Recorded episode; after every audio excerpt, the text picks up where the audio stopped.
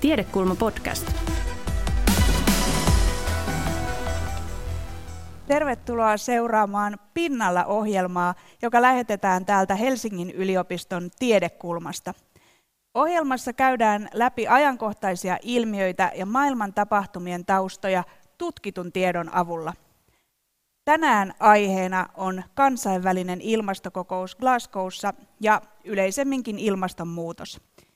Keskustelussa on mukana kolme asiantuntijaa. Kaupunkiympäristöpolitiikan professori Sirkku Juhola Helsingin yliopistosta, ilmakehätieteiden yliopiston lehtori Laura Riuttanen Helsingin yliopistosta ja ulkopoliittisen instituutin tutkimusprofessori Antto Vihma. Tänä syksynä ohjelma tehdään yhteistyössä Helsingin Sanomien kanssa ja minä olen Hesarin ympäristötuottaja Pia Elonen. Parhaillaan Glasgowssa on siis käynnissä YK ilmastoneuvottelut. Ja Skotlannissa neuvotellaan nyt siitä, mitä vielä voidaan tehdä, jotta päästään Pariisin sopimuksen tavoitteeseen, eli pystytään rajoittamaan lämpötilan nousua puoleentoista asteeseen. Puidaan kokouksen merkitystä aivan tuota pikaa, mutta otetaan ensin nopea päivitys itse neuvottelu tilanteeseen juuri nyt. Kokouspaikalla on seuraamassa neuvotteluita Hesarin ulkomaan toimittaja Sara Vainio. Kerro, mikä siellä on kuumin aihe, mikä kokous käytävillä herättää levottomuutta? Terve ja toivottavasti kuuluu sinne. Tota, No tänä aamuna Britannia eli kokouksen isäntämä on, on julkaissut tämmöisen yleispäätöksen luonnoksen, ää, mikä tarkoittaa siis tavallaan näitä Britannian toiveita, että mitä, täältä, mitä päätöksiä täältä saataisiin aikaan. Se puhuttaa täällä tänään. Ähm, siinä on listattuna ihan näitä kokouksen niin tärkeimpiä teemoja. Ää, siinä puhutaan sopeutumisesta, koska yhä useammat maat joutuu laittamaan enemmän ää, näitä ilmastorahoja ja toimia siihen, että ähm, taistellaan ihan vaan näitä luonnon yleistyviä ääriilmiöitä vastaan. Ja sitten siinä on markkinamekanismista, ähm, eli, eli tota, sään, näistä säännöistä, miten maat voi käydä keskenään päästöillä kauppaa. Se on äh, tosi kiistanalainen aihe täällä, jota muun muassa alkuperäiskansat protestoi. Ähm, ja sitten on ilmastorahoituksesta, joka, joka tota, ei ole mennyt niin kuin luvattu, eli niitä rahoja ei ole saatu kasaan, ja nyt sitä tukea pitäisi Britannian mukaan nostaa.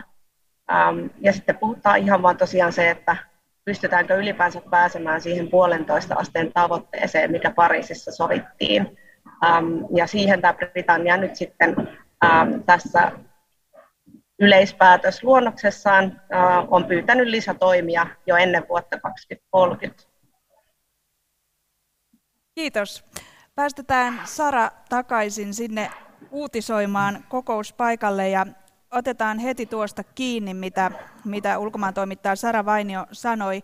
Antto Vihma, olet ollut itsekin siellä paikan päällä. Ää, nyt mailta pyydetään tiukempia toimia jo ensi vuoden aikana vuodelle 30. Ää, mikä, mikä merkitys tällä on? No tosiaan tässä on kyseessä nyt tämä ensimmäinen luonnos, minkä puheenjohtajamaa Britannia on, on laittanut peliin. Ja tota, tämmöisellä ensimmäisellä luonnoksella on keskeinen rooli neuvotteluissa, mutta se on vasta luonnos. Et mielenkiintoista nähdä nimenomaan, että miten ton, tämän niin sanotun yleispäätöksen, nämä, mitkä verbimuodot siellä tulee olemaan ja mikä se aikaraja, milloin pyydetään tällaisia mahdollisia päivityksiä tulee olemaan se on vielä kaikki avoimena. Se ei ole tietenkään mikään Britannian ehdotus, vaan se on tehty neuvottelujen pohjalta. Siinä on kuultu eri osapuolia ja pyritty löytämään jonkinlainen kompromissi. Mutta silti siinä on, on vahvasti niin kuin puheenjohtajan maan niin kuin kädenjälki mukana. Ja itse on hieman skeptinen, että, että säilyykö tuollainen yhden vuoden mahdollinen deadline takaraja uusille päivityksille lopulliseen sopimukseen. Laura Riuttanen, työskentelet opiskelijoiden parissa, olet tehnyt paljon ilmastokoulutusta. Tässä tuli nyt tämä tiukentunut aikataulu, ilmastorahoitusta, ää, markkinamekanismeja. Ovatko nämä niitä asioita, mitkä, mitkä teillä ää, opiskelijoita puhuttavat? Onko, onko ikään kuin nuorten näkökulmasta neuvotteluiden fokus oikeassa paikassa? No kyllä opiskelijat ja nuoret on tosi huolissaan ilmastonmuutoksesta ja heidän omasta tulevaisuudestaan. Ja senkin takia on tosi tärkeää, että, että pystyt, päättäjät pystyvät antamaan sellaisen viestin, että todella nyt näihin asioihin tartutaan niin kuin tosissaan ja me pystytään tekemään näitä päästövähennyksiä, mm. jotta pystytään hillitsemään ilmastonmuutosta. Mm. Äh, Sirkku Juhola, tuossakin mainittiin sopeutuminen. Mm.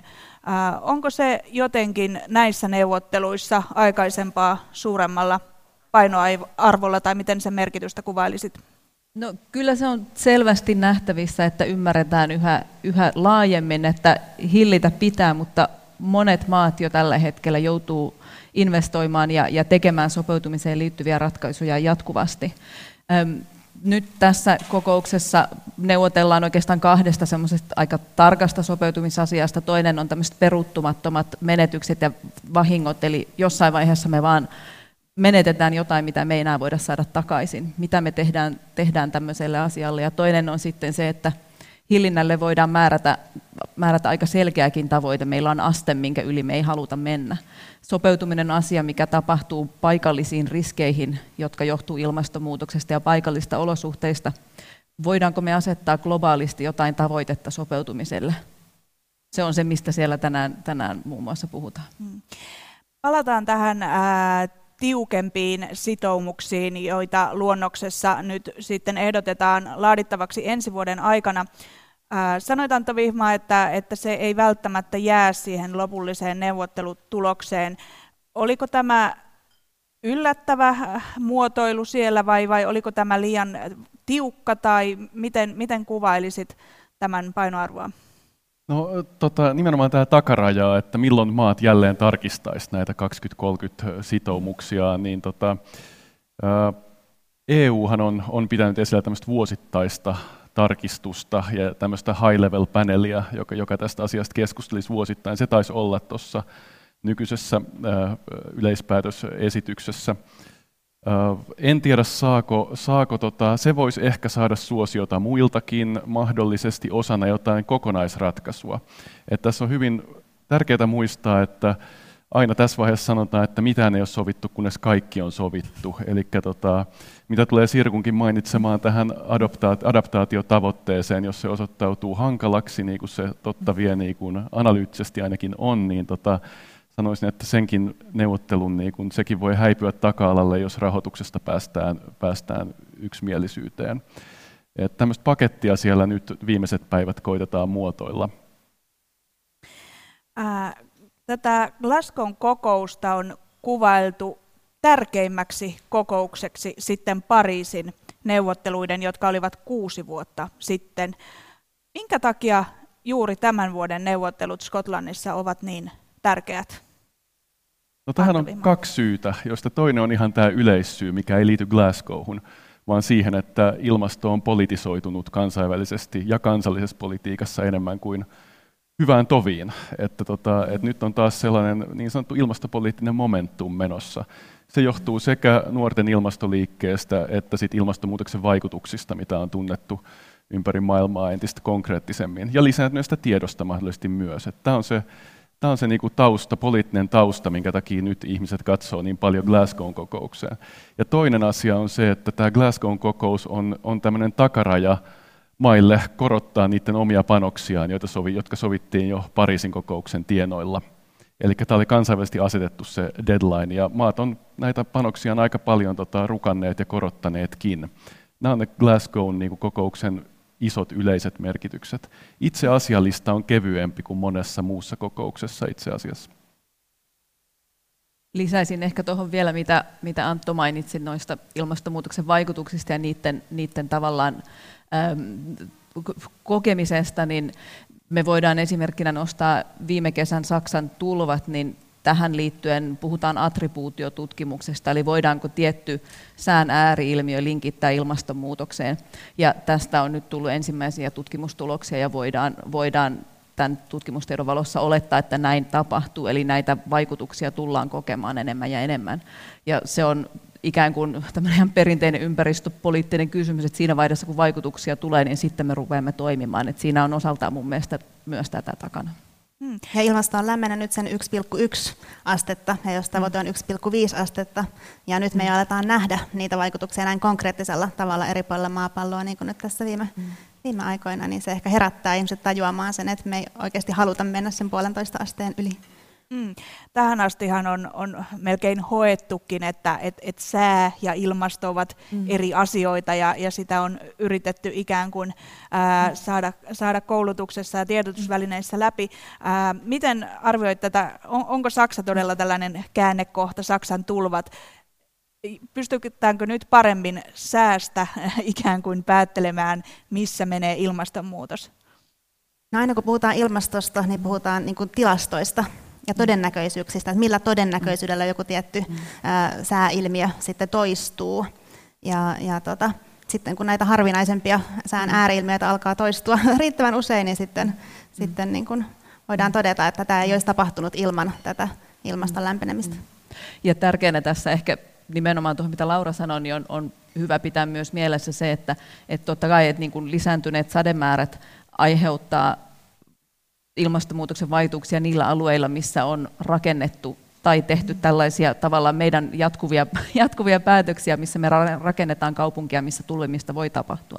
Tietysti Saksassa se osana oli tämmöisiin kanjonimaisiin kaupunkikyliin, mihin se tuli se vesi kovalla voimalla, eli se sademäärä itsessään, mutta myös ne ratkaisut, mitä me päivittäin tehdään, niin vaikuttaa siihen, että kuinka suuria nämä ja ne riskit on ja kuinka suuria ne vahingot sitten on, kun näitä tapahtuu, näitä, näitä lisääntyneitä sadeilmiöitä. Mm nämä luonnon ilmiöt, Saksan tulvat, muut ilmiöt ja, ja nuorten liikehdintä ja poliittinen tilanne, kaikki ovat nostattaneet odotuksia todella koviksi tätä ilmastokokousta vastaan äh, kohtaan. Jos nyt matkustetaan ajatuksissa sinne perjantaihin ylihuomiseen, jolloin kokous päättyy, niin mitä sanoisitte, mikä lopputulos olisi aivan ehdoton onnistuminen, jopa ehkä ylittäisi odotukset ja mikä, olisi, mikä jäisi selkeästi epäonnistumiseksi? Miten kuvailisitte tätä?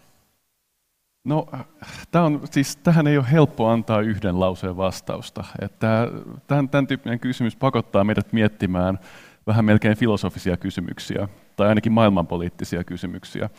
Ja lisäksi sanoisin, että, että henkeä ei kannata pidättää ihan vielä perjantai-iltana. Että kes, nämä kokoukset, joissa on vaikeita asiakysymyksiä, niin kuitenkin saattaa venyä pitkälle lauantain puolelle. Että Britannia vielä eilen ainakin sanoi, että, että kello kuudelta perjantaina kokous loppuu, mutta, mutta itse, itse en kyllä silloin vielä odota tuloksia. Että, mutta tota, kokouksen arvioinnissa mä jakaisin sen kolmeen osaan, koska meille kansainvälisen politiikan tutkijoille aina, aina siis maailma näyttäytyy kolmen asiakohdan kokonaisuuksina. Niin, yksi on tämä, tämä yleispäätös, mitä, mitä tässä nyt jo hieman, hieman sivuttiin. Ja sille on painoarvoa nimenomaan sen takia, että, että maailma odottaa jotain, mikä liittyy Pariisin tavoitteisiin, että, että sitoudutaan uudestaan tavallaan Pariisin lämpenemistavoitteisiin. Ja, ja se, on, se on ihan mukava asia, sitä, sitä niin kuin tavallaan tarvitaan. Mutta tota, sen lisäksi toinen asia on tämä sääntökirja, Pariisin sääntökirja, mitä täytyy arvioida vähän erikseen. Että, että miten niistä tässä sääntökirjan viimeistelyssä päästään eteenpäin vai päästäänkö. Ja kolmantena asiana Glasgowhun liittyy nimenomaan tämmöisenä ilmastopolitiikan tahdittajana nämä maiden päästövähennyssitoumukset, joita nyt on tullut uusia, joita on toimitettu tähän määräaikaan mennessä. Ja meidän pitää arvioida, että mikä niissä on hyvää ja huonoa. Että nämä on ne kolme asiaa, mihin, mihin huomio pitää kiinnittää ja arvioida sitten, mitä saadaan. Itse jos ajattelen sopeutumisen näkökulmasta, niin siellä jo ensimmäisen viikon aikana paljon on, on puhuttu rahoituksesta ja sope, sopeutumiseen liittyvästä rahoituksesta, ja siellä on, on, on ikään kuin siihen puoleen, puoleen tehty, tehty hyviä päätöksiä, ja sopeutumiseen liittyvä tai sopeutumisrahasto, niin, niin sinne on Sinne on nyt Suomikin mennyt taas tauon jälkeen mukaan ja on luvattu rahaa sopeutumiseen, eli se on sinänsä jo tavallaan hyvä, hyvä asia. Et sitten toinen asia, minkä Antto tuossa nosti, nosti esille, on tämä niin kuin globaali sopeutumisen tavoite. Ja itse odotan sitä, mutta olen myös ehkä Anton, Anton kanssa samaa mieltä, että, että varmaan odotamme turhaan, mutta toisaalta se on, se, on jo, se on niin vaikea asia tutkimuksellisestikin, että se, että se ratkaistaisiin tällä viikolla, niin vaikuttaa hyvin epätodennäköiseltä. Y- yksi nimenomaan tähän liittyvä asia on sellainen kehitysmaaryhmän pitkäaikainen toivomus siitä, että tai poliittinen vaatimus siitä, että ilmastorahoituksesta 50 prosenttia ohjattaisiin sopeutumiseen. Ja tämä on ollut pohjoiselle hyvin vaikea kysymys. Mä en tiedä, voisiko siinä jollain aikavälillä päästä vähän eteenpäin. Tämä on mahdollista. Mun mielestä semmoinen mielenkiintoinen asia seurattavaksi kyllä. kyllä. Ja tässähän taustalla nimenomaan se on se niin kuin suuri ongelmallinen ajatus siitä, että, että ne, jotka ongelman ovat aiheuttaneet, niin tällä hetkellä kärsii siitä vähiten, eli, eli siellä on taustalla, taustalla niin kuin tämmöinen erittäin vaikea asia sitten, mitä, mitä tietyissä, tietyissä tota, neuvottelupöydissä sitten yritetään jotenkin konkreettisesti ratkaista. Mm. Edelleen kuitenkin myös ilmastonmuutoksen torjuminen on tärkeää ja siinäkin mm. voidaan ajatella, että aiheuttajat saisivat torjua enemmän. Mistä tulee tämä puolet? Miksi puolet rahoista pitää laittaa sopeutumiseen? Antto varmaan se on ollut semmoinen siis ilmastonmuutoksen neuvotteluhistoriassa nouseva teema, että alun perin keskityttiin pelkästään hillintään. Ja mun mielestä niin kuin Balin kokouksen aikoihin 2007 niin alettiin aika vahvasti antaa lausumia siihen, että, että tässä on nyt kaksi pilaria, joita pitäisi käsitellä kehitysmaaryhmän mielestä erityisesti lähes tasa-arvoisesti. Niin, niinpä sieltä, sieltä on vähitellen tullut myös tämä rahoitusvaatimus sitten puolet puolet. Eli nyt pilarit ovat tasan ja kun tilanne menee tarpeeksi pahaksi, niin kaikki raha menee sopeutumiseen ja hillintä voidaan unohtaa. No pilarit ei ole vielä tasan kyllä. Ei, ei. Ei se ole vielä tasan ja mä ehkä, tässä, tässä on mun mielestä, me ollaan Anton kanssa tästä puhuttu paljon, paljon aikana, musta se ongelma on ehkä siinä, että nämä on nähty aika pitkältä niin kuin vasta, vastakkainasettelun kautta. Se, että me jatketaan hillintää, niin se on myös tietyllä tavalla sopeutumista. Mitä enemmän me hillitään, niin sitä vähemmän ilmasto muuttuu jolloin me ei voida unohtaa sitä hillintää, vaan meidän pitää jatkaa sitä, joten meidän pitää sopeutua vähän vähemmän tulevaisuudessa. Eli molemmat, molempia pitää tehdä, tehdä yhtä aikaa. Mm. Näitä ilmastoneuvotteluja tosiaan käydään valtioiden välillä. Tässä korostuvat maat, joten käydään muutamia tärkeitä maita läpi. suurin ilmastopäästäjä on Kiina, ja siellä ää, maanjohtaja ei tullut itse paikalle tänne kokoukseen, vaan videoyhteyden välityksellä. Samaan aikaan Kiina on kuitenkin tehnyt valtavia äh, lupauksia nettonolla tavoitteen ja luvannut lopettaa maansa rajojen ulkopuolella hiili, hiilivoiman rahoittamisen. Onko Kiina nyt sillä tiellä, missä sen pitää olla, vai vai pitäisikö Kiinan tehdä jotakin muuta? No signaalit on hyvin kahden, kahteen suuntaan osoittavat, ja Kiina on tosiaan liikkunut vanhasta mm. positiostaan, ja erityisesti tämä maiden maan ulkopuolella rahoituksen, hiili, hiilivoiman rahoittamisen lopettaminen, jos siitä pidetään kiinni, niin silloin on merkittäviä vaikutuksia. Se on todella niin kuin merkittävä uusi lupaus ja teko Kiinalta, jota ei, ei ollut vielä pöydällä. Toki joku voisi sanoa, että sitä on odoteltu kyllä, mutta tota, mutta silti siis selvä edistysaskel. Kiinan äh, päästöjen se huippukohta, milloin Kiinan päästöt pääsee kääntyy laskuun ja, ja tota, äh, miten nopeasti ne kääntyy laskuun, niin se on ehkä, ehkä niin kuin globaalisti ilmastopolitiikan keskeisimpiä kysymyksiä ihan niin kuin ilmakehän näkökulmasta. Et, et siitä, sitä, sitä niin kuin, Kiinalla on tahtotilaa, Kiina on, on jonkin verran reagoinut ulkoiseen paineeseen, mikä on hyvä asia. Xi ei tullut paikalle, Xi ei matkusta ennen, ennen puoluekokousta tammikuussa, että se on kotimaiset syyt siinä. Et ei, ei, ole, tota, ei ole syytä ajatella, että, että, että se oli Glasgown kokouksen niin kuin, niin kuin dumppaamista. Kiinan toisaalta, Kiinan tämä pandemian jälkeinen elvytyspaketti oli hyvin niin kuin hiilen musta ja harmaa. Et vielä ei ainakaan nämä lyhyen ajan teot ei matchaa näihin tavoitteisiin. Mutta tota, mut tämä on tosiaan semmoinen seuraamisen arvoinen niin kuin avainasia, mitä Kiina, miten Kiina toimii tässä lyhyellä aikavälillä. Kiina on valtava hiilen polttaja ja meidän pitäisi globaalisti päästä kokonaan eroon fossiilisista polttoaineista, eli hiilestä ja öljystä ja maakaasusta, ja siinä riittää vielä tekemistä. Toisiksi suurin päästäjä on Yhdysvallat, ja siellä nyt Trump on vaihdettu Bideniin, ja, ja maa on, on ikään kuin palannut takaisin Pariisin sopimuksen piiriin. Mikä, mikä on Yhdysvaltojen asento? Onko, onko maa nyt täysillä mukana vai, vai täysillä ulkokehällä vai, vai missä se menee? No siis se on hyvin, hyvin tärkeää, että Yhdysvallat on mukana jälleen neuvotteluissa. Ja mun käsittääkseni Yhdysvallat on neuvotteluhuoneissa, Bidenin Yhdysvallat on hyvin paljon tukenut EUn tavoitteita, eli, eli ovat, ovat edistysmielisesti liikkeellä. Ja niin kuin Sirkun teemaan liittyen se on erinomaisen tärkeää, että Yhdysvallat tulisi mukaan tähän adaptaatiorahastoon, koska ne rahasummat, mitä Yhdysvallat pystyy siihen laittamaan, on, on ihan käänteen tekeviä, mitä tulee neuvottelutulokseen. Niin että, että ne, on, ne on merkittäviä summia. Mm. Ja Yhdysvalloilla on lisäksi semmoinen tärkeä symbolinen rooli monen kehitysmaan niin kuin kansallisessa keskustelussa.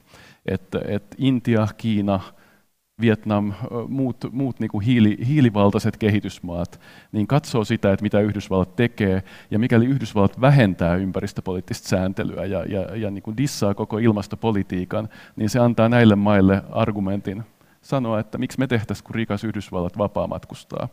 Ja tällaista roolia ei ole muilla kehittyneillä mailla. Et Yhdysvalloilla on tämä symbolinen johtoasema, mikä on hyvin tärkeä. Eikö tässä ole historian painolastiakin siinä mielessä, että, että jos katsotaan siellä ilmakehän näkökulmasta, niin, niin Kiina on nyt suurin päästäjä, mutta jos katsotaan sitä hiiltä, mikä siellä on päästetty vuosikymmenten ja satojen aikana, niin siellä sitten on Yhdysvalloista peräisin olevat päästöt edelleen raskaimpana. Eikö näin ole? Saattaa olla joo, mutta Kiina kyllä kirii kovaa vauhtia. Kyllä. Että, että Kiina, Kiina ei ole historiallisesti yhtään merkit, merkityksetön päästäjä myöskään. Nostaisin tuossa ehkä vielä, mitä, mitä Antto puhui Yhdysvallan valtojen roolista kansainvälisissä neuvotteluissa. Se on tietysti tärkeä ja aivan, aivan oikeansuuntainen tulkinta.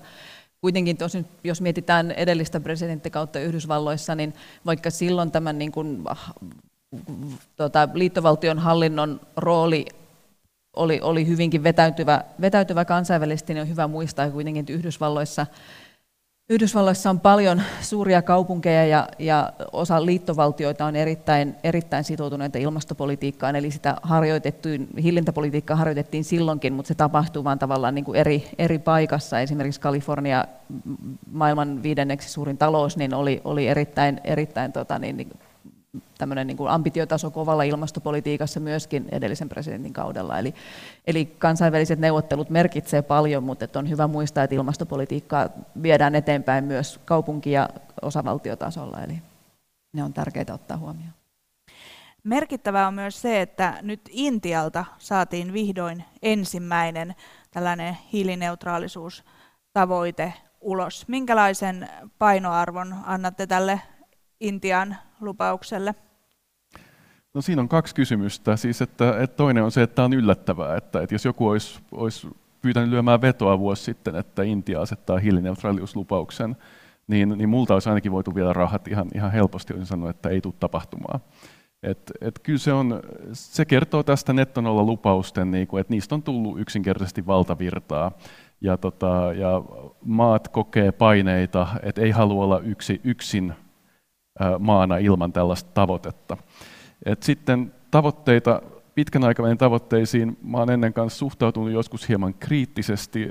Siinä on siis yhtä aikaa on totta, että se on täysin uutta ja se on askel eteenpäin ja se on hieno signaali. Ja toisaalta on totta, että, että se on vielä jää nähtäväksi, miten voimakkaasti se vaikuttaa tähän lyhyen aikavälin politiikkaan niin Intian tavoitehan oli hyvin kaukana. Oliko se vuonna 60 vai 2070? 70. Että no joo, ilmastotavoitteiden siis, kannalta se on ihan liian myöhään.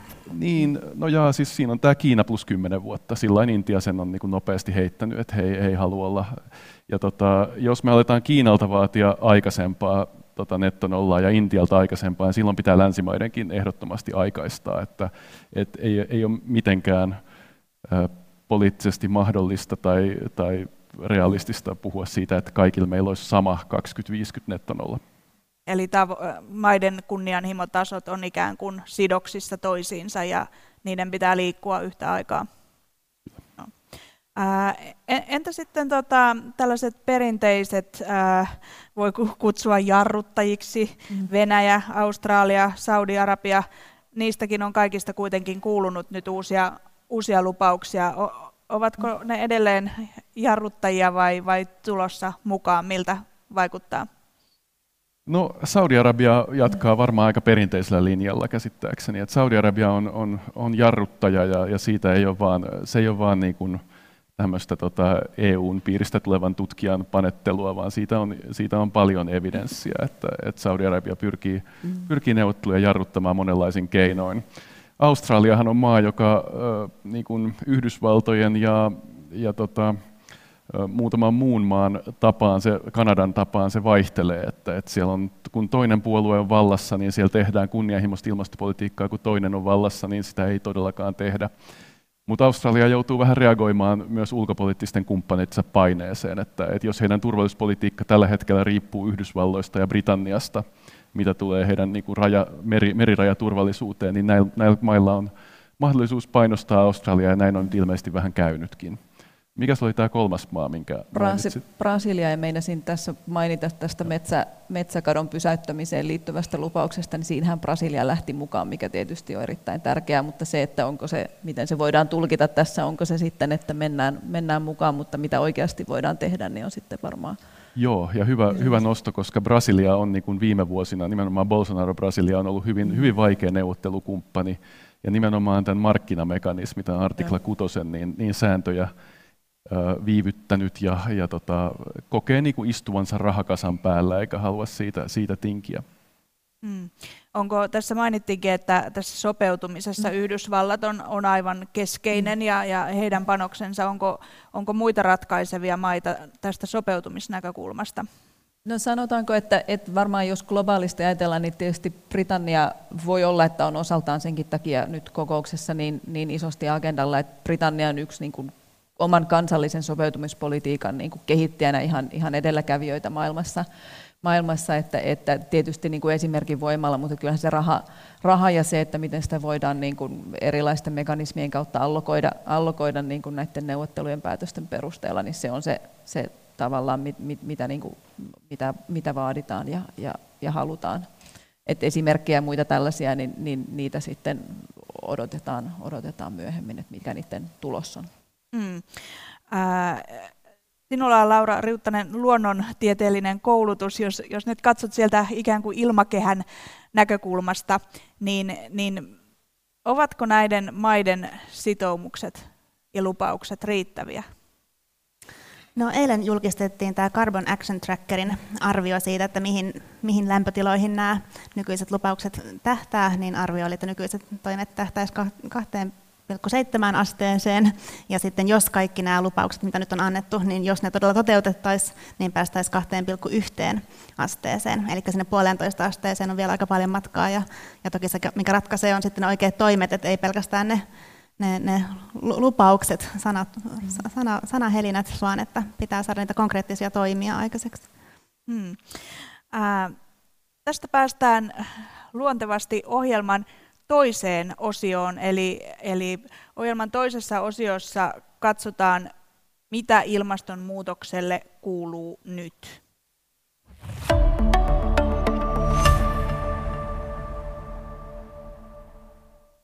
Ilmastonmuutos nyt. Tästä puhumme pinnalla ohjelman toisessa osiossa Sirkku Juholan, Laura Riuttasen ja Antto Vihman kanssa. Ähm, kertokaa vaikka kukin paras termi kuvaamaan tätä ilmiötä, ilmastonmuutos, ilmaston kuumeneminen, ilmastokriisi, ilmastohätätila. Mm. Mikä, mikä on sopivin termi ja, ja perustelkaa toki ihmeessä miksi? No mä voisin käyttää termiä ilmastoriski ähm, enemmänkin analyyttisenä käsitteenä.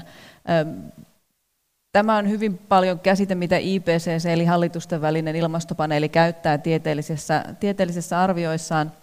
Se koostuu kolmesta eri asiasta, eli hazardista, eli siitä ilmastonmuutoksen vaikutuksesta, mikä tapahtuu, oli se sitten sadanta tai kuumuus tai, tai vastaava. Sen lisäksi meillä on haavoittuvuus, jolla, jota voidaan ymmärtää kuvaamaan tälle ilmiölle al, tota, haavoittuvia ihmisryhmiä esimerkiksi kuumuuden kannalta, niin, niin, niin vanhukset tai, tai ihmiset, joilla on, joilla on sairauksia, joita kuumuus voi, voi pahentaa.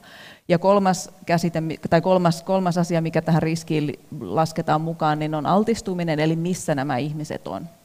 Jolloin kun me lähdetään miettimään globaalin ilmastonmuutoksen vaikutuksia sinulle ja minulle tai Helsingille, niin meidän pitää ymmärtää, että mikä se riski on. Eli silloin meidän pitää ymmärtää, mitä tapahtuu, missä tapahtuu ja kenelle.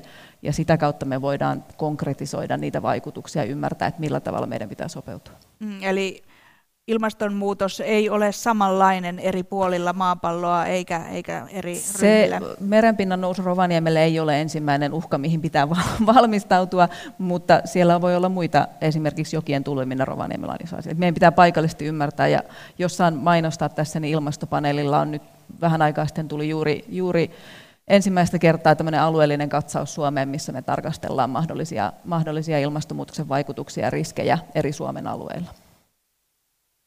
No mä olen sen verran luonnontieteilijä, että mä puhun ilmastonmuutoksesta. Me ilmastotutkijat yritetään ymmärtää ilmastojärjestelmän toimintaa ja sen muuttumiseen vaikuttavia, vaikuttavia tekijöitä. On selvää, että ihmisillä on nyt nopean muutoksen kanssa kriisi ja hätätila, mutta mä pitäydyn tässä ilmastonmuutoksessa.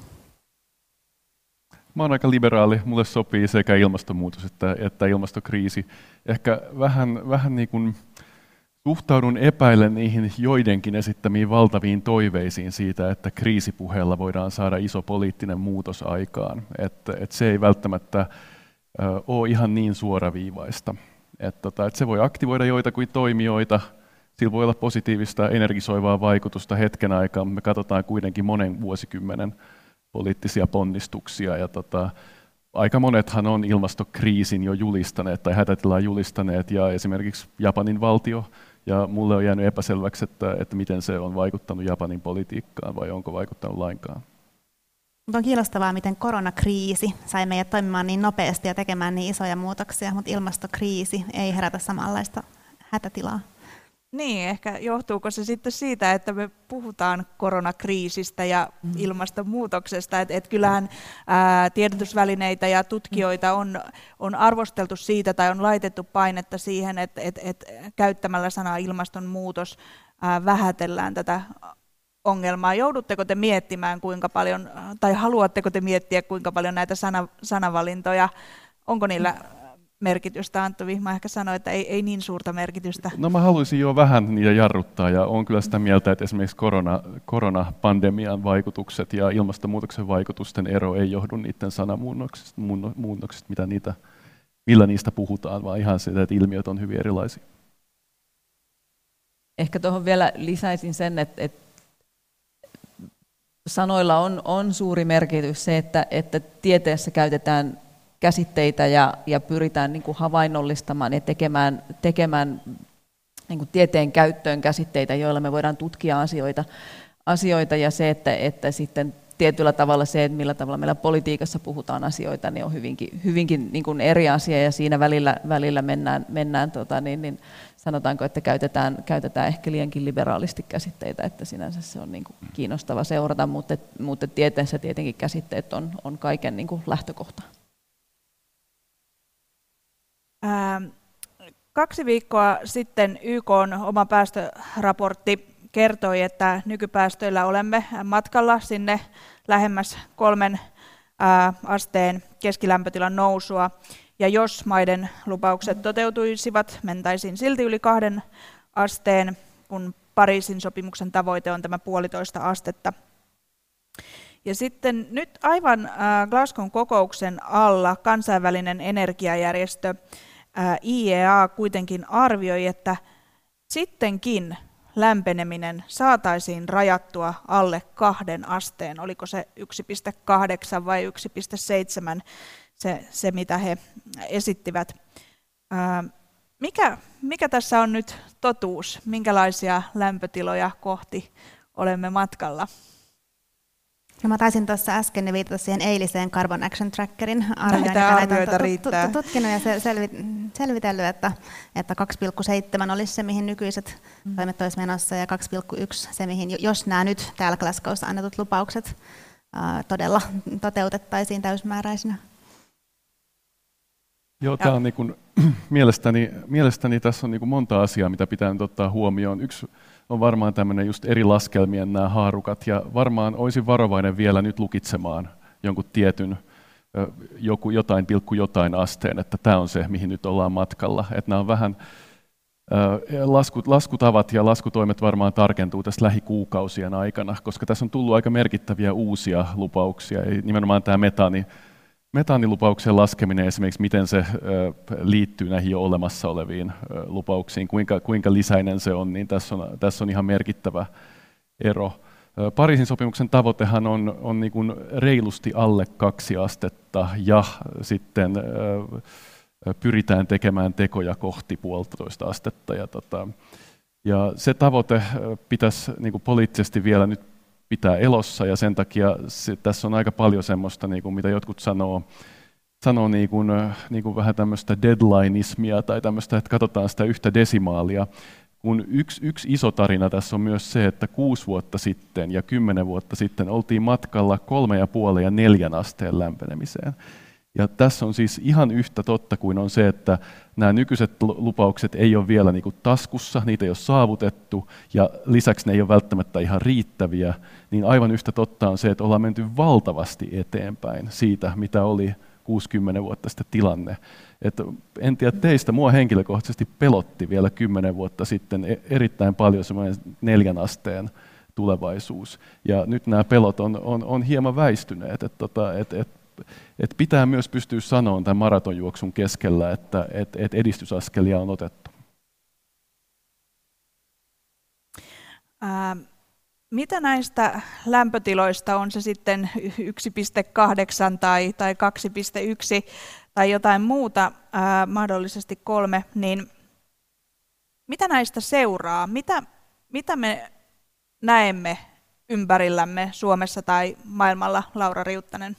No se, että onko se nyt puolitoista astetta vai 1,6 vai 2,1, niin sehän on nyt tässä, tässä niin kuin poliittista puhetta. Että eihän me tarkalleen tiedetä, miten ilmastojärjestelmä tulee käyttäytymään. Niissä on isoja, isoja epävarmuuksia siinä, että miten meidän ilmastojärjestelmä tulee, tulee tässä muutoksessa käyttäytymään. Ja jos sitä ajattelee sitä 2,7 asteen tavoitetta, niin okei, meillä on kolme miljoonaa vuotta sitten ollut viimeksi yli 2,5 astetta lämpimämpää, eikä ihmisestä ollut silloin tietoakaan, maapallo oli muutenkin tosi erilainen, niin eihän me niin kuin tiedetä oikeasti, että miten ilmastojärjestelmä tulee, tulee käyttäytymään, mutta tota, jokainen asteen kymmenesosa, mitä sitä pystytään hillitsemään mm. nyt tätä muutosta, niin on, on tosi merkittävä, että jokainen hiilitonni, mikä jätetään, jätetään päästämättä, niin on, on tosi merkittävä.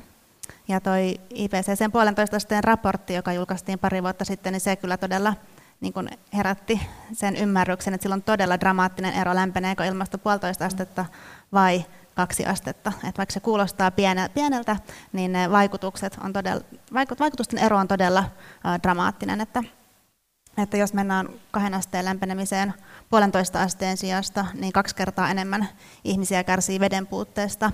Ja vaikutukset ruoantuotannolle on, on todella dramaattiset. Ja, ja kaksi kertaa enemmän eliölajeja menettää elinympäristönsä. Ja pohjoinen, pohjoisnapa on, on jäätön kymmenen kertaa useammin, että nämä niin kuin asteen kymmenesosat on todella merkittäviä. Kyllä. Tässä just oikeastaan hyviä, hyviä huomioita Lauralta ja, ja se mitä sanoin tuossa ihan alussa näistä peruuttamattomista menetyksistä ja vahingoista, eli, eli mitä jos ollaan siellä kahden tai kahden asteen yli, niin silloin ollaan, ollaan siinä tilanteessa, että niitä tulee tapahtumaan. Puhutaan koralliriutoista tai arktisesta alueesta, mitä tuossa Laura sanoi, niin lämpeää, lämpiää tällä hetkellä nopeammin kuin, kuin, kuin muut alueet, ja puhutaan nyt Suomen mittakaavassakin niin poro, porotaloudesta ja muista tämmöistä elinkeinoista, niin, niin voidaan olla siinä pisteessä, että, että joitain asioita vain niin sanotusti menetetään. Hmm. Entä sitten kun lämpötilat nousee ja, ja tulee mahdollisia vaikutuksia, on ne sitten tulvia tai kuivuuksia, satomenetyksiä, ää, mitä tahansa, niin, niin miten, uskotaan Viima, miten tämä vaikuttaa ää, kansainväliseen ilmastopolitiikkaan? Onko tällaisilla just mainituilla vaikka Saksan tulvilla, niin näkyykö ne niissä neuvotteluhuoneissa, vaikuttaako ne siihen poliittiseen puoleen? Kyllä väittäisin, että vaikuttavat. Että, että hieman välillisesti, mutta kuitenkin. Että, Et me ollaan selvästi mielestäni siirtymässä semmoiseen intensiivisemmän ilmastopolitiikan aikaan, joka, joka tarkoittaa sitä, että ilmastonmuutos on ei ainoa vaaliteema, mutta keskeinen vaaliteema yhä useammin ää, läntisten demokratioiden ja muiden vaalijärjestelmien tota, vaaleissa. Ja, ja tämmöinen sisäpoliittinen jännite niin kuin ehdottomasti näkyy sit, myös kansainvälisessä politiikassa ja, tota, ja muuallakin. Et sitten myös, myös ilmastonmuutos nousee kansainvälisellä agendalla sitten tota, korkeuksiin. Ja Glasgown kokous on tästä yksi esimerkki, että kuten alussa puhuttiin, niin sen ehkä se asialista ei ole yhtä, yhtä painava kuin mitä esimerkiksi Pariisissa 2015, että tuolla ei olla solmimassa uutta muodollista valtiosopimusta. Mutta silti äh, siellä on enemmän ihmisiä paikalla kuin Pariisin ilmastokokouksessa. Siellä on myös, tota, oliko se jopa 700 toimittajaa enemmän kuin Pariisissa. Et, et maailman huomio on entistä enemmän, enemmän ilmastonmuutoksessa. Varmaan tässä mennään aaltoliikettä jatkossakin, koska tulee myös muita asioita, jotka taistelee kansainvälisellä agendalla. Sodat tulee esimerkiksi mieleen, ja silloin ilmastonmuutos väistämättä taas saattaa jäädä vähän taka-alalle. Mutta mut kyllä ollaan menossa yhä, yhä enemmän siihen, siihen tota maailmaan, jossa ilmastonmuutos on keskeinen osa kansainvälistä niin politiikkaa kaikkein korkeimmalla tasolla. Mm. Ja 100 000 kansalaista marssi Glasgown kaduilla. Se on myös tosi tärkeää, että kansalaiset niin pitää ääntä ja vaatii päättäjiltä niitä toimia. Päättäjät tarvitsevat sitä mandaattia kansalaisilta, että vaaditaan niitä toimia ja pidetään ääntä. Ja oikeusjuttujahan on myös tullut enenevissä määrin, eli, eli vedetään sitten valtioita tai, tai yrityksiä oikeuteen siitä, siitä, että ne pilaavat ilmaston tai eivät pysy omissa sitoumuksissaan. Onko, onko tällä vaikutusta? Sillä on vaikutusta, mutta se aika paljon riippuu maiden oikeusjärjestelmästä. Että, et, et joissain maissa on ollut ihan, ihan kiinnostavia oikeusjuttuja, jotka on nimenomaan vähän tällaisia niin kuin, niin kuin oikeusperustaisia, että lähdetään siitä, että ilmastonmuutos, ilmastonmuutoksen hillintätoimet, jos ne ei ole riittäviä, niin ne sitten rikkoo jotain oikeuksia, kansalaisten perusoikeuksia. Ja tämmöiset oike, oikeusperustaiset oikeusjutut, vähän kapulakieltä, mutta, mutta niin ne ikävä kyllä ei kuulu esimerkiksi Yhdysvaltojen tai Kiinan oikeusjärjestelmien perusteisiin, eli näitä isoimpia, isoimpia maita niin ei, ei välttämättä saada oikeus, oikeusjutuilla toimimaan ainakaan, ainakaan niin kuin valtion mittakaavassa, mutta sitten on paljon muitakin ilmastoon liittyviä oikeusjuttuja, jotka, jotka sitten liittyy, liittyy just yritysten toimintaan ja, ja muuhun vähän pienimuotoisempaan. Ja, kyllä tämä on niin kuin kasvava tutkimusala niin kuin myös Helsingin yliopistossa ja, ja muuallakin, että tästä pidetään seminaareja ja, ja tota, tieto vähitellen lisääntyy. Mm.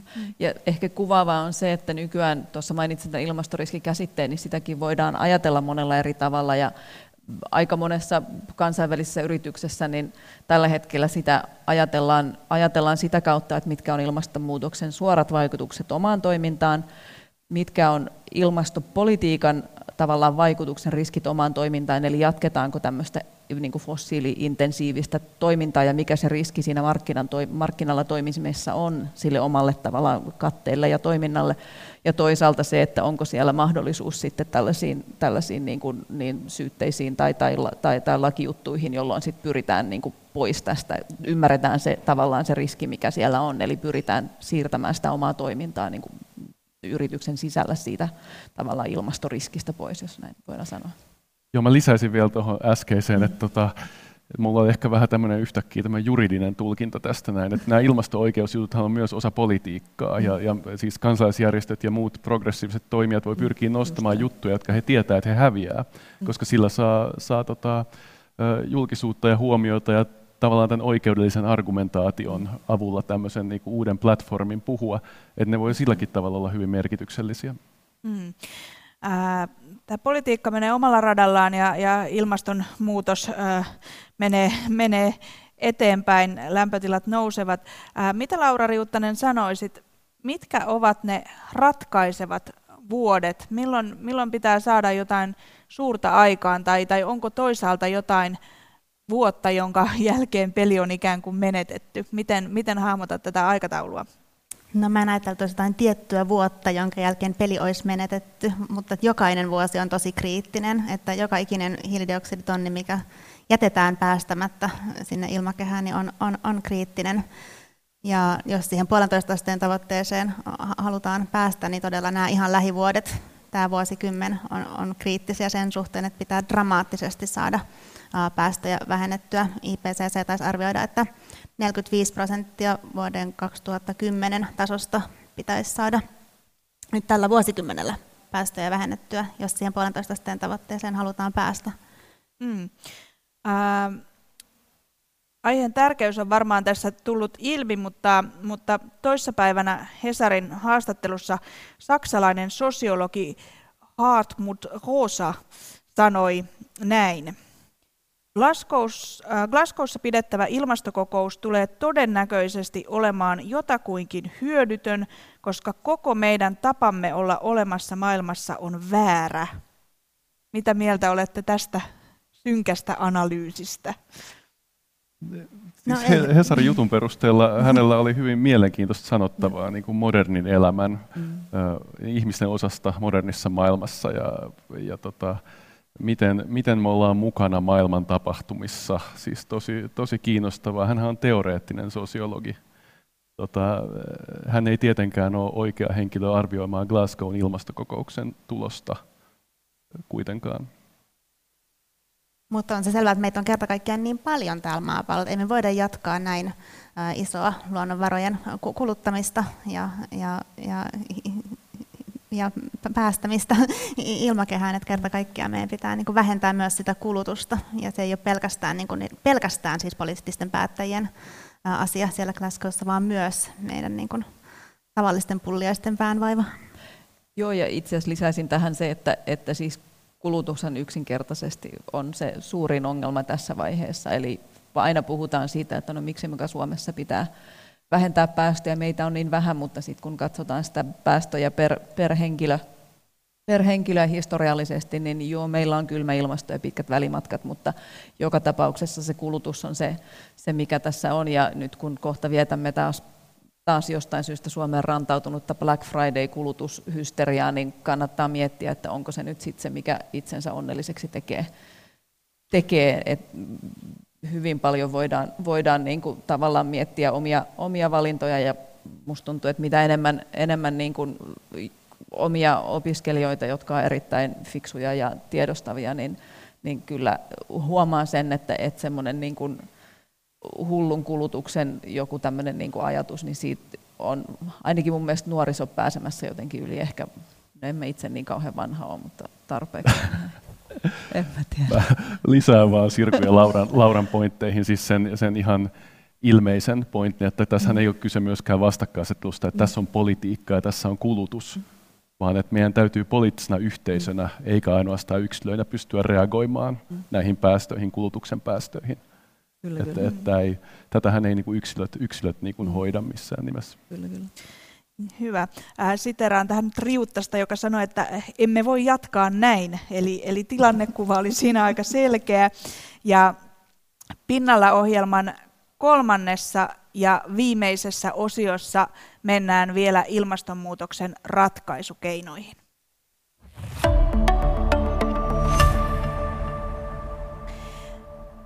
Ilmastonmuutosta ovat pinnalla ohjelmassa ratkaisemassa kaupunkiympäristöpolitiikan professori Sirkku Juhola ja ilmakehätieteiden yliopiston lehtori Laura Riuttanen ja Helsingin, äh, Helsingin yliopistosta molemmat sekä ulkopoliittisen instituutin tutkimusprofessori Antto Vihma.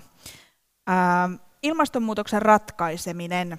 Poimikaa poimikaa kukin tärkein ratkaisukeino, ää, joka, joka viipymättä olisi otettava käyttöön. Tuossa on mun mielestä ehkä kyse siitä, että no tietenkin se, että kenen toimesta ja millä skaalalla. Jos nyt ajatellaan Helsingin kaupunkia, niin, niin ilman muuta hiilen polttamisesta lämmityksessä päästävä eroon – jos puhutaan liikenteestä, niin mahdollisimman paljon, paljon tota, niin, niin raiteille, jotka kulkee vesivoimalla ja ynnä muuta, ynnä muuta. Et pitää, mä en ehkä niin yhtä keinoa nostaisi, mutta, mutta tietyllä tavalla, mitä Antto tuossa aikaisemmin sanoi, että, että politiikan tekemisellä niitä isoja vipuja pitää kääntää, missä, millä ohjataan, ohjataan tota, niin, niin, julkisen sektorin hankintoja, mutta myös yksityisten ää, yritysten ja sit toisaalta meidän kansalaisten toimia siinä, että millä tavalla mennään, mutta se pitää niin kuin kautta linjan ajatella sitä. Ja sitten ehkä, ehkä sellainen tuosta, oli aikaisemmin puhetta tästä ajasta, että missä ajassa pitää tehdä päätöksiä, niin nyt on kuitenkin hyvä muistaa, että jos mietitään esimerkiksi kaupunkien tasolla, me tehdään infraan tai, tai muuhun kaupunkisuunnitteluun liittyviä päätöksiä, jotka vaikuttaa tästä seuraavaan, sanotaan nyt vuosisadan loppuun saakka. Silloin on jo näkyvissä ilmastonmuutoksen vaikutuksia, jolloin meidän pitäisi myös niissä päätöksissä ottaa se hiilineutraalius huomioon, mutta myös ne mahdolliset vaikutukset. Eli ei tehdä nyt ratkaisuja ja rakenneta mahdollisille tulvariskialueille tai tehdä tiivistä kaupunkia niin, että siitä tulee tosi tukalaa sitten, kun ne kesän helleaallot pitenee ja, ja pahenee vaikutuksilta. No mä olen ilmastokoulutuksen puolesta puhuja. Me tarvitaan ilmastoosaamista yhteiskunnan kaikilla aloilla. Meidän päätöksentekijät tarvii niitä ja eri organisaatiot, eri toimialat tarvii uutta, uutta ilmastoosaamista näiden, näiden ilmastoasioiden kanssa, kanssa handlaamiseen. Ja sen eteen olen itsekin tekemässä töitä.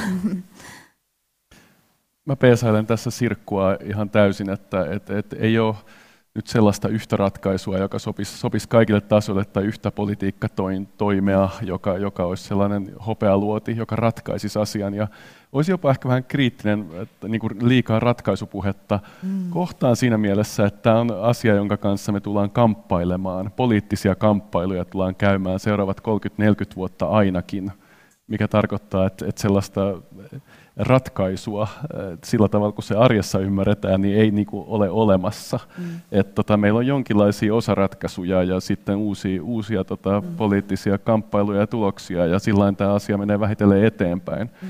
Jos minua pakotettaisiin niin kuin aseella uhaten yksi, yksi asia sanomaan, niin, niin ehkä mä nostasin sitä niin kuin hiilen hinnoittelua, että tota, mahdollisimman nopeasti, mahdollisimman kattavasti saataisiin hiilipäästöjä joko päästökaupan tai verotuksen piiriin ympäri maailmaa.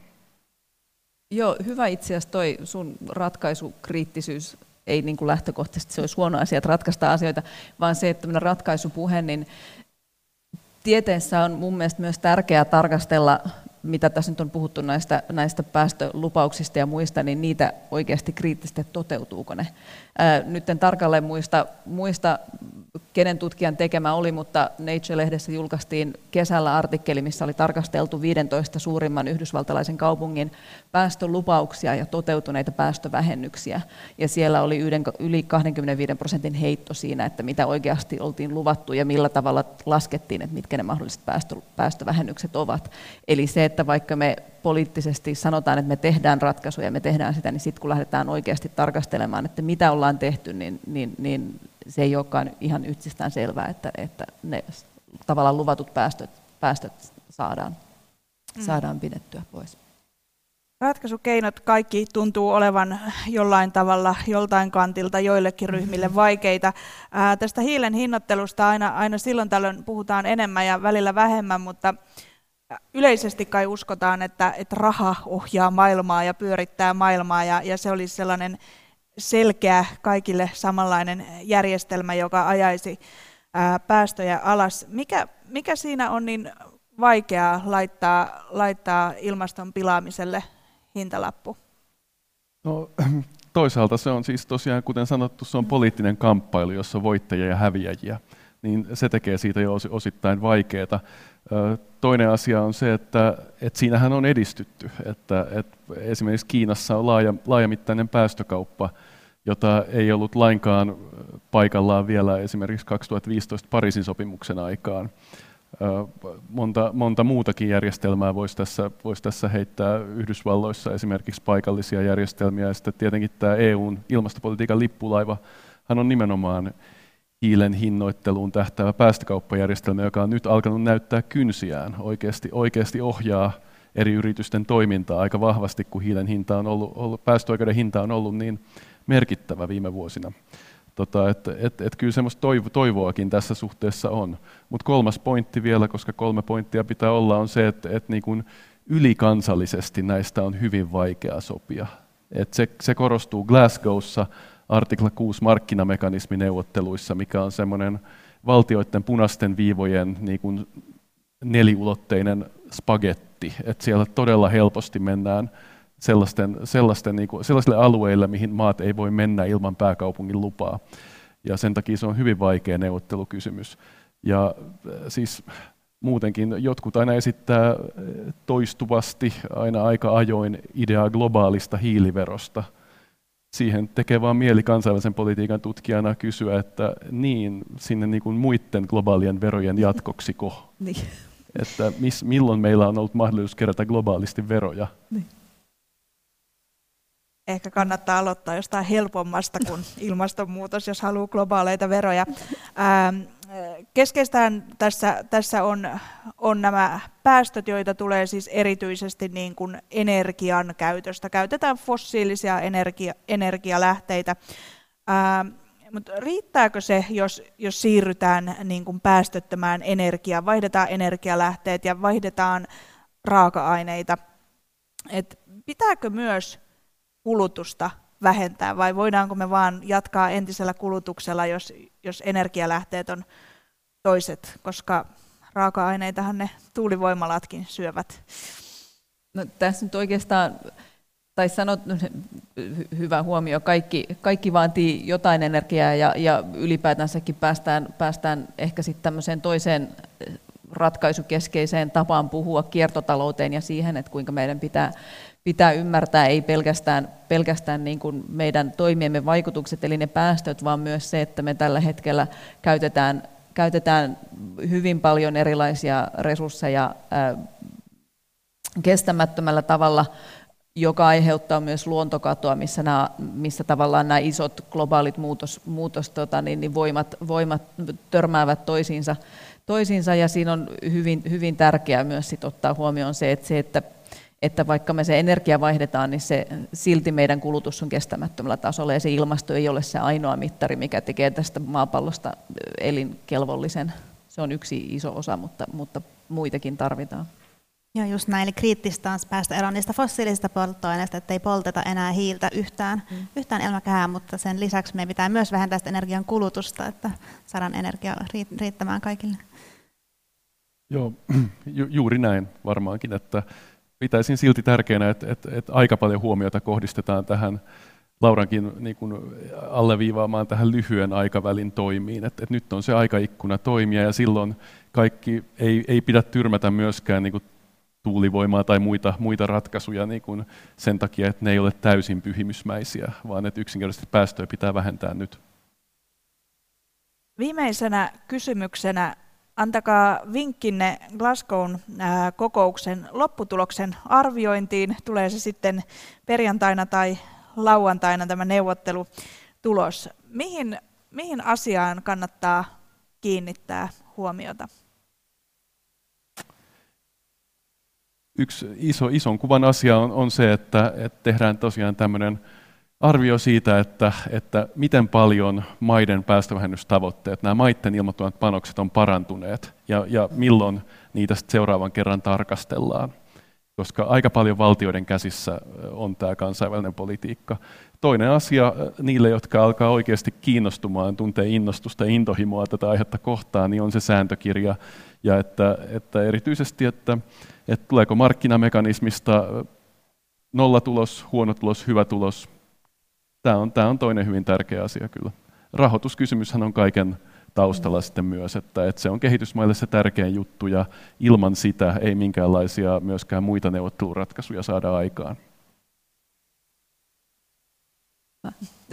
Varmaan, jos tuohon lisään Anton hyvin pointteihin, niin, niin se globaali sopeutumisen tavoite ja siihen liittyvät keskustelut, että jos jotain siitä saadaan, saadaan aikaan, niin se olisi, se olisi mun mielestä hieno asia, mutta kuten sanoin tuossa, niin, niin skeptisenä jäämme odottamaan. Mä kovasti toivon, että tästä Glasgown kokouksesta jäisi sellainen fiilis, että nyt me yhdessä ollaan tämän asian edessä ja nyt kääritään hihat ja nyt, nyt ryhdytään yhdessä toimeen ja että se kannustaisi kaikki toimijat, siis valtiot, mutta myös yksityiset toimijat, yritykset, kunnat, kaupungit, kansalaiset niin kuin yhdessä lähtemään samaan suuntaan, koska vain sillä tavalla me pystytään näihin tavoitteisiin pääsemään. Hyvä. Kiitos keskustelusta Sirkku Juhola, Laura Riuttanen, Antto Vihma ja tässä keskustelun alussa piipahtanut Sara Vainio ja kiitos yleisölle mielenkiinnosta sekä täällä paikan päällä tiedekulmassa että siellä ruutujen äärellä. Tämä keskustelu tulee Tiedekulman YouTube-kanavalle sekä myös sitten kuunneltavaksi yleisimpiin podcast-palveluihin ja itse ilmastokokouksen kulkua voi seurata hs.fiistä. Kiitoksia ja hei hei!